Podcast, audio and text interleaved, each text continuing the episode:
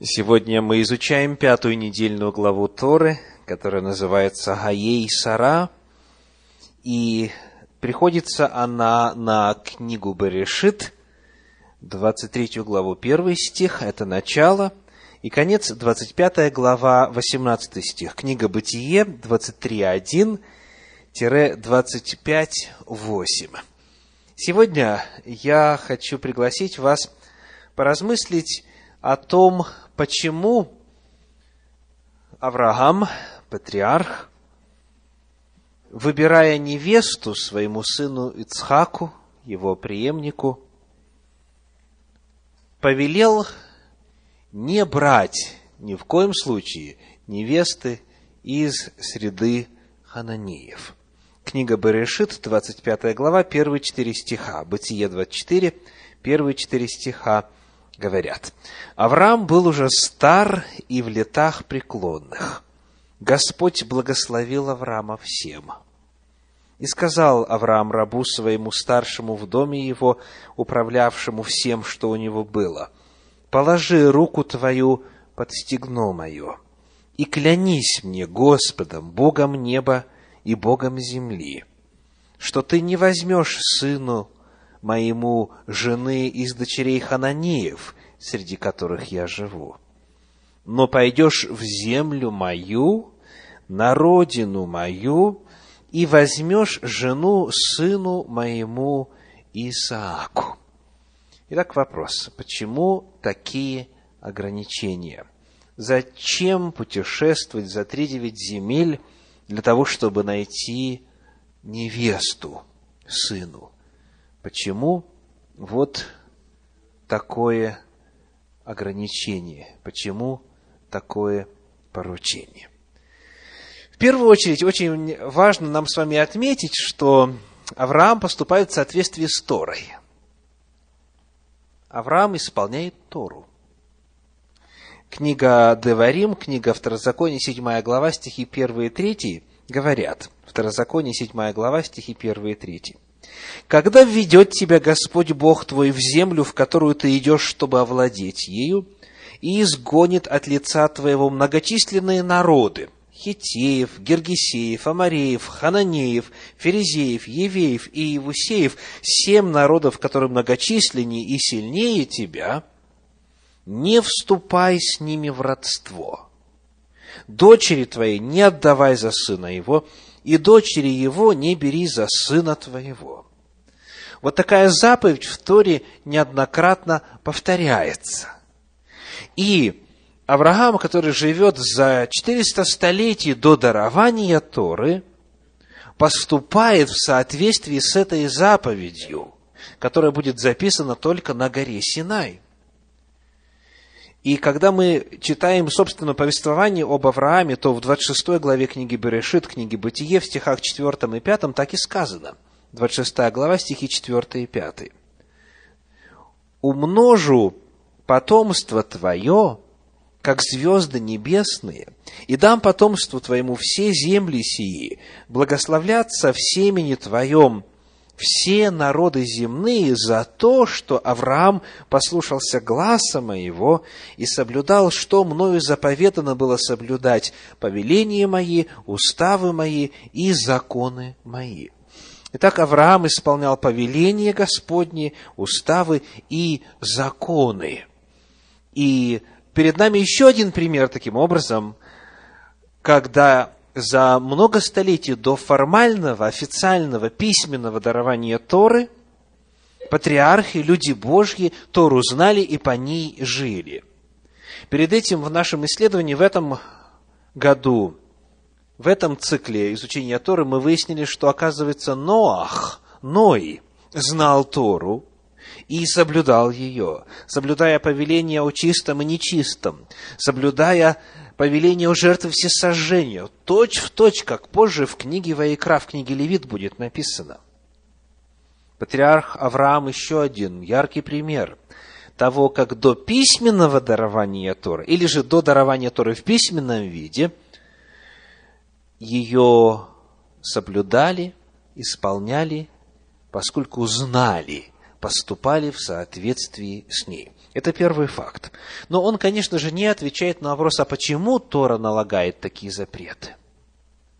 То есть, по какой причине есть запрет на то, чтобы вступать в брак с представителями народов, которые жили вот на той территории, в частности, Хананеи. Ибо патриарх сказал, не возьмешь сыну моему жены из дочерей Хананеев, среди которых я живу. Отвечая на этот вопрос, мы, во-первых, должны отметить, что существует широко распространенный неверный взгляд на причину такого запрета. Этот неверный взгляд часто формулируется так, чтобы сохранить чистоту крови. То есть нельзя жениться и выходить замуж за представителей иных народов, чтобы сохранить чистоту крови. То есть, говоря современным языком, евреи должны заключать брак только с евреями, армяне только с армянами, украинцы только с украинцами и так далее. Приходилось ли вам встречаться с таким взглядом? Конечно.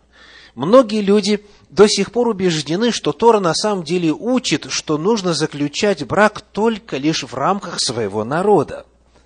Поскольку в действительности сказано, не вступая с ними в родство, и перечисляются другие народы, только лишь, стало быть, из своего народа бери. Потому русские с русскими, и пошло-поехало когда, соответственно, появляются межнациональные браки, на них до сих пор многие верующие смотрят отрицательно. Некоторые категорично, некоторые просто неодобрительно. Выводя этот запрет из вот прочитанного нами положения Торы. Так вот, Тора, конечно же, об этом не говорит. О чем же она говорит? Вот как категорично и эмоционально об этом пишет профессор, исследователь Торы Нехама Лейбович в своем комментарии на этот отрывочек. Она говорит, безусловно, не ради сохранения чистоты рода предпочел Авраам своих родственников канонеям. Нет понятия более противоположного нашей Торе и всей нашей религии, чем это. Смотрите, с каким чувством она говорит. Нет понятия более противоположного Торе, чем понятие о том, что ради сохранения чистоты крови или чистоты рода Бог дал такой запрет. Тора в действительности нигде именно так это не объясняет, что нельзя жениться на представительницах других народов для того, чтобы сохранить чистоту крови, чистоту рода. Наоборот – вот что сказано, например, в книге Егошуа, книга Иисуса Навина, 6 глава, 25 стих. Иисуса Навина 6, 25. «Рав же блудницу, и дом отца ее, и всех, которые у нее были, Иисус, то есть Егошуа, оставил в живых, и она живет среди Израиля до сего дня, то есть на момент написания книги Иошуа. Так? Потому что она укрыла посланных, которых посылал Иисус для высмотрения Иерихона. То есть, когда соглядатые пошли в Иерихон, то их Рав, блудница, укрыла, она хананеянка. Иерихон – первый город на хананейской территории, который был завоеван. И ее, ее родных не истребили, а напротив, сказано, живет она до сего дня – более того, как живет, с кем живет. Когда мы читаем повествование дальше, то находим следующую очень важную деталь. Все это суммировано в Евангелии от Матфея в первой главе в пятом стихе. Матфея 1.5. Салмон родил Ваоза от Рахавы, Ваоз родил Овида от Руфи, Авид родил Иесея, Иесей родил Давида царя. Так вот, в этом коротеньком стихе в родословии сказано, что Салмон родил Ваоза от Рахавы, от Раав блудницы, от Хананиянки. Ну а следующий род, следующее поколение, Ваоз родил Давида от Руфи, а Руфь у нас Моавитянка, то есть тоже не принадлежащая к израильскому народу. Таким образом, мы видим, что Тора повествует об этих браках, и они не были запрещены. Проблема здесь совершенно в другом. Говоря о том, что чистота сохранения крови или рода – это отнюдь не забота Торы, нам интересно было бы вот такой вопрос задать. А чистота какого рода может иметься в виду? Или какого народа может иметься в виду? Вот в эпоху Авраама, когда он говорит своему слуге Илиезеру, не бери сыну моему Ицхаку дочерей Хананеев. То есть, речь идет о народе, который представлял Авраам и его сын Ицхак, Исаак. Так вот, какой это был народ? Кто был Авраам по происхождению? Верно, говорит Тора, следующая книга Берешит, Бытие, 25 глава, 20 стих. 25-20. Исаак был сорока лет, когда он взял себе в жену Ревеку, дочь Вафуила Арамиянина из Месопотамии, сестру Лавана Арамиянина. То есть родственники Авраама, и он сам, они кто? Арамияне. То есть, а, получается, если следовать этой логике чистоты соблюдения крови, что, что Всевышний хотел, и Авраам хотел соблюсти какой народ? Арамеянин. Он по происхождению арамейцев хотел в чистоте сохранить. Так? Нет, Всевышний сказал, выйди от родства твоего, выйди из земли твоей. То есть, вопрос здесь, конечно же, не в этом, поскольку народа еврейского как такового тогда еще и не было вовсе. То есть об этом даже и мыслить не приходится. В книге Бытие в 14 главе, в 13 стихе термин «еврей» впервые появляется в Торе. Еврей – это слово, которое используется в книге Бытие в 14 главе, в 13 стихе. «И пришел, сказано, один из уцелевших, и известил Авраама еврея, жившего тогда у Дубравы Мамры, которые были союзники Авраамовы.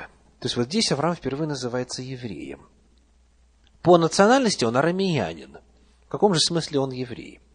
Вот что пишет исследователь Гирш по этому вопросу. Авраам же оставался иври. Иври, так это звучит в подлиннике. Это слово означает «тот, кто пришел с другого берега реки» иври, еврей, означает тот, кто пришел с другого берега реки. Или, дальше продолжает комментатор, как объясняет Раби Иошуа, тот, кто стоит в стороне.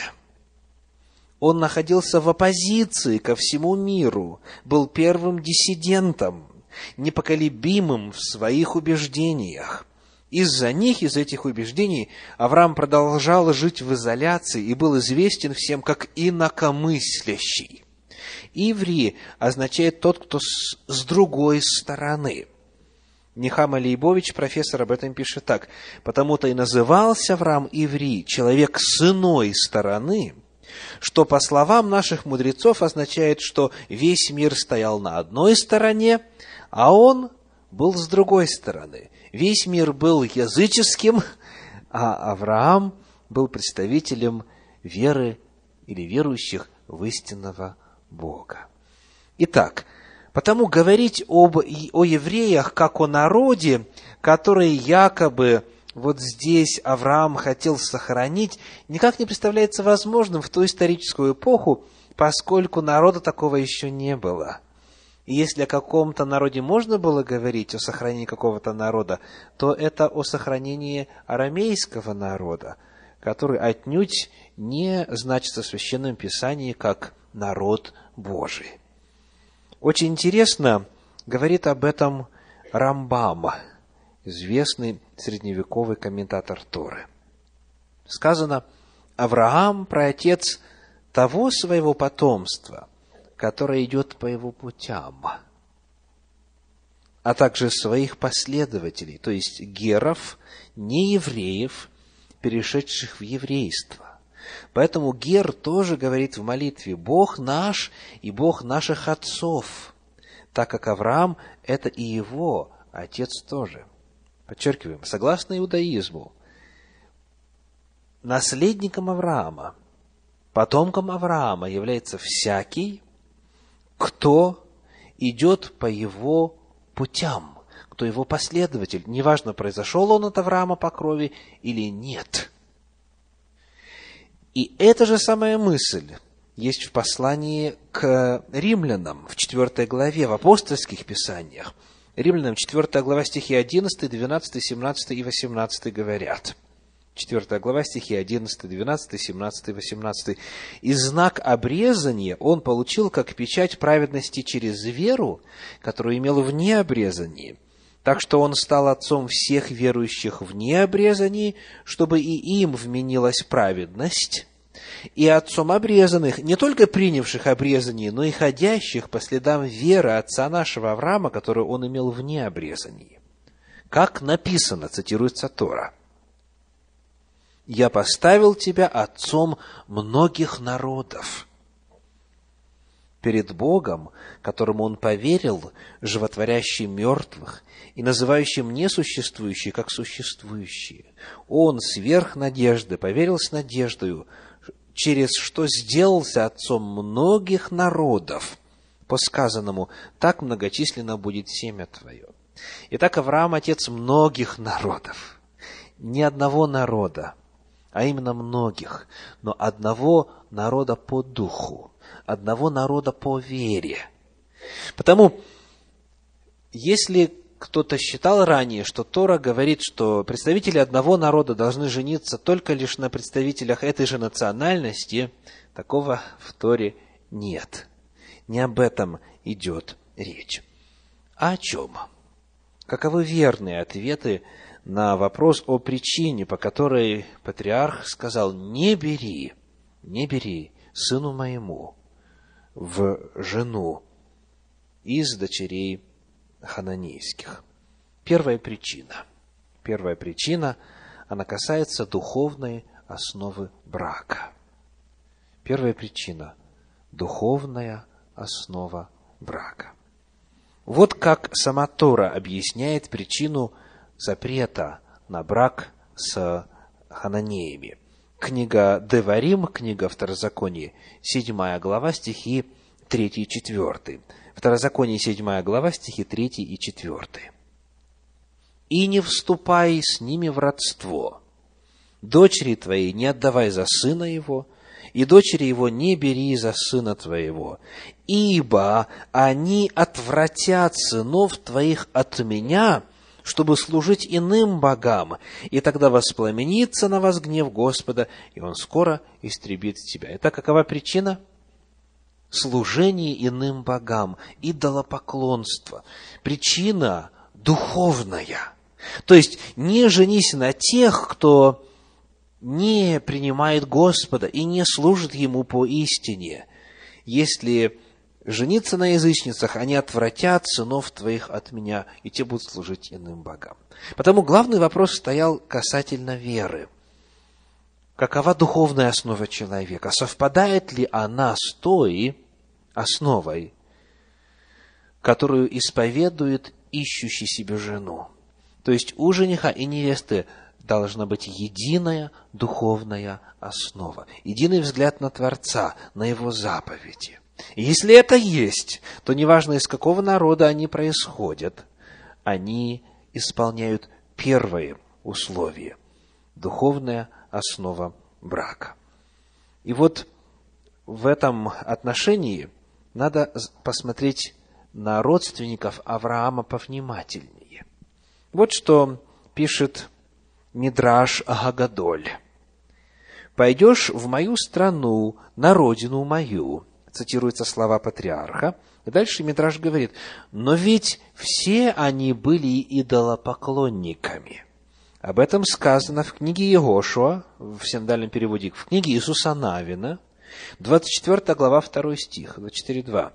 «По ту сторону реки жили ваши предки. Терах, отец Авраама, в синодальном переводе Фара, отец Авраама, и отец Нахора, и служили кому? Иным богам». Итак, Мидраш говорит, Ведь все они были идолопоклонниками. А Авраам ведь ушел от них именно по этой причине. На эту же тему спрашивает Абарбанель и еще многие вслед за ним исследователи. Спрашивает следующее. Почему Авраам приказал мне брать жену для Ицхака из дочерей Кнаанеев? Если из-за того, что те поклонялись идолам, так и по ту сторону реки Ефрат поклонялись идолам, какой же прок в его распоряжении? Итак, Ханании поклоняются идолам, и Фара, отец Авраама, отец Нахора, и родня Авраама там, в Месопотамии, в Междуречии, тоже поклоняется идолам. В чем же тогда преимущество? Ответ вот какой. При исследовании веры родственников Авраама там в Месопотамии мы узнаем одну очень важную истину. Она отражена, в частности, в 31 главе книги Берешит, книги Бытие. Бытие, 31 глава, стихи с 51 по 53, где сказано «И сказал Лаван Иакову». Лаван – это как раз брат Ривки, Ревеки, на которой в конечном итоге женился Ицхак. Этот холм свидетель, и этот памятник свидетель, что ни я не перейду к тебе за этот холм, ни ты не перейдешь ко мне за этот холм и за этот памятник для зла.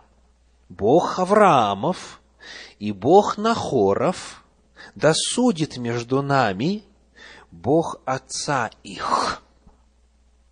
Это очень интересная фраза. Значит, Лаван, отец Вафуила или Бетуэля, как говорит подлинник, который, в свою очередь, является потомком, потомком Нахора, он говорит, Лаван, еще раз читаю, «Бог Авраамов и Бог Нахоров да судит между нами» не сказано Бог Авраамов и Бог Нахоров досудят. Не о двух разных богах идет речь, об одном. Бог Авраамов и Бог Нахоров досудит между нами. То есть у Авраама и у Нахора один Бог, один и тот же. Они одному и тому же Богу служат. И следующая фраза еще более важна. Бог отца их. Бог Авраама, Бог Нахора и Бог отца их. Это все один и тот же Бог. Кто отец у Авраама и Нахора? Фара или Терах.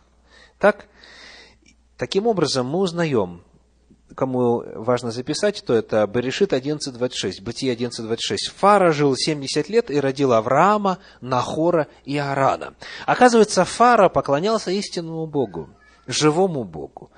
Авраам, соответственно, родился в среде, где знали истинного Бога и поклонялись Ему. Точно так же и Нахор, и его все потомки, вся родня Авраама там в Месопотамии знала и поклонялась истинному Богу. Как же тогда совместить вот эти выражения, что они поклонялись иным богам? Нужно их именно соединить. Соединяем мы, используя какой союз в русском? Союз «и». То есть они служили и истинному Богу, и иным богам. И вот как раз в этом эпизоде, который я сейчас э, вам зачитал из 31 главы книги «Бытие», когда Лаван догнал убегающего Иакова, у Лавана, помните, какие были претензии к Иакову? Зачем ты украл богов моих? Вот. А Иаков не знал, что Рахиль похитила идолов у Лавана. Таким образом, мы видим, что они знали и истинного Бога, и истинному Богу служили, и вместе с тем в их среду уже тоже проникло язычество, идолопоклонство. Потому, да, они служили и иным богам, и идолам, но в сравнении с Ханааном, с хананейцами, которые жили вокруг Авраама, они, конечно, очень сильно отличались. Итак, хотя служили и иным богам, они сохраняли и передавали служение истинному Богу. Потому первая причина – духовная основа брака. Когда Авраам смотрел на хананеев, живших рядом с ним, и сравнивал их с его родственниками там, в Месопотамии, то родственники его, хоть и допускали уже элементы идолопоклонства, тем не менее знали и служили истинному Богу. И потому выбор его в первую очередь обусловлен вот этой духовной составляющей. Он искал единоверцев, и потому туда послал своего слугу. Это первый ответ на вопрос. Второй ответ. Второй ответ. Что мы с вами знаем о ханаанских народах? Например, книга Левит, книга Ваикра, 18 глава, первые пять стихов говорят. Левит, 18 глава, первые пять стихов. «И сказал Господь Моисею, говоря, «Объяви сынам Израилевым и скажи им, Я Господь Бог ваш. По делам земли египетской, в которой вы жили, не поступайте, и по делам земли ханаанской, в которую я веду вас, не поступайте, и по установлениям их не ходите, мои законы соблюдайте, и мои постановления исполняйте, поступая по ним, я Господь Бог ваш. Соблюдайте же постановления мои и законы мои, которые исполняет человек, будет жив, я Господь. Итак, Всевышний говорит, по обычаям египетским не поступайте – и по обычаям ханаанским не поступайте. Вот эти два народа выделены. И когда мы читаем дальше книгу Левит, 18 главу, то там в стихах с 24 по 28 описывается, что бывает в качестве последствия жизни в соответствии с обычаями этих языческих народов. 18 глава, стихи с 24 по 28. «Не оскверняйте себя ничем этим, ибо всем этим осквернили себя народы, которые я прогоняю от вас. И осквернилась земля, и я возрел на беззаконие ее, и свергнула с себя земля живущих на ней». А вы соблюдайте постановления мои и законы мои, и не делайте всех этих мерзостей, ни туземец, ни пришлет, живущий между вами, ибо все эти мерзости делали люди сей земли, что перед вами, и осквернилась земля, чтобы и вас не свергнула с себя земля, когда вы станете осквернять ее, как она свергнула народы, бывшие прежде вас. Поведение хананских народов описано каким термином? мерзость. Мерзость. И эта мерзость была настолько омерзительной, что природа уже не могла этого дальше терпеть. У нас в синодальном переводе сказано, что земля свергнула их, свергнула себя земля живущих на ней. И предостережение, 28 стих, чтобы и вас не свергнула с себя земля. То есть попытайтесь представить себе этот процесс. Когда нечестие народов умножается, тогда земля буквально сбрасывает их с себя. А в подлиннике используются фразы, которые соответствуют рвотному процессу. В англоязычных переводах vomit out. То есть речь идет именно о рвоте, вот настолько графически описывается мерзость этих народов.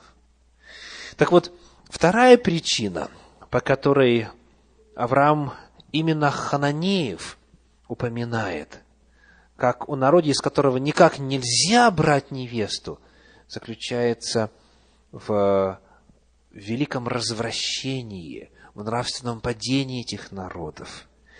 Настолько, что земля их не может носить. А вопрос теперь.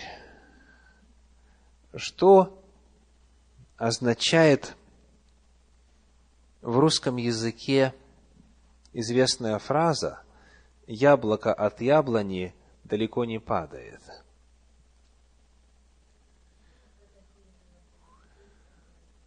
У хананеев рождаются Ханании.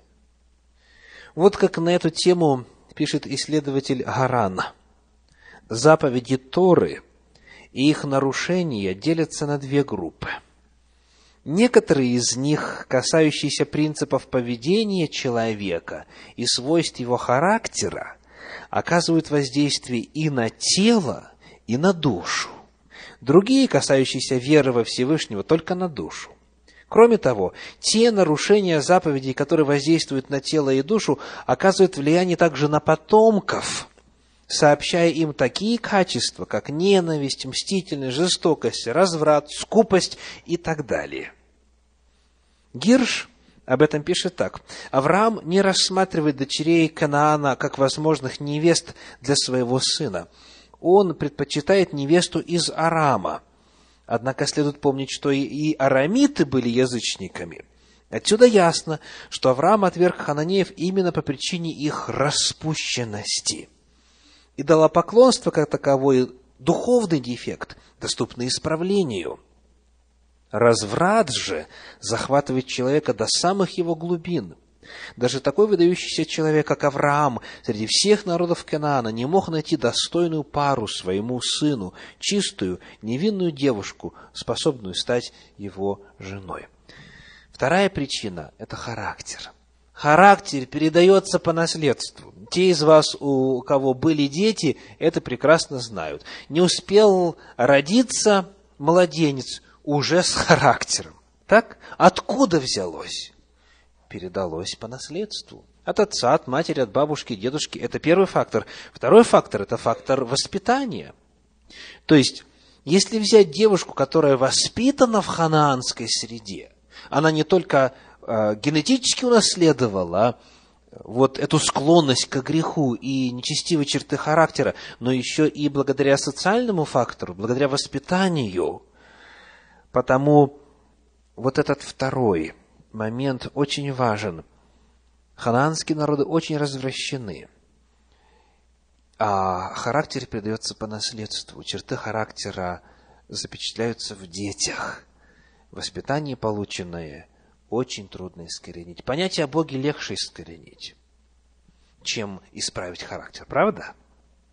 Многие из вас Бога познали уже много десятков лет назад, а с характером справиться до сих пор не могут – Правильно? Так вот, это серьезнейший вопрос. То есть, есть определенные семьи, роды целые, народы, у которых в генетическом коде буквально уже прописаны определенные черты характера, которые, к сожалению, очень трудно поддаются коррекции. И это вторая причина. Характер хананских народов очень сильно отличался от характера арамеяна. Откуда Авраам хотел взять невесту своему сыну. И третий фактор. Третий очень важный фактор, который объясняет причину, по которой Авраам именно такое повеление дал слуге. Вот что говорит книга Исход, книга Шмот, 34 глава, 16 стих. Исход 34, 16.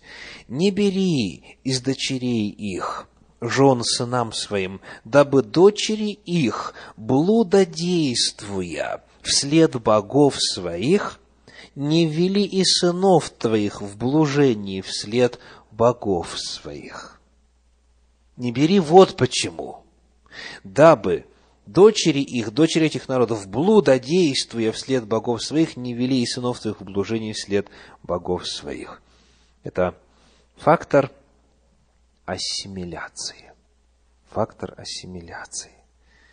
То есть, если женить Ицхака на представительницах ханаанских народов, то тогда все окружение и привычный образ действий этих девушек, служащих блудом своим богам, они повлияют на Ицхака самого, и, конечно же, на потомство.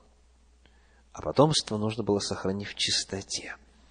Потому из-за опасности ассимиляции, то есть смешения, соединения, отождествления с языческими хананскими народами, этого нельзя было допустить.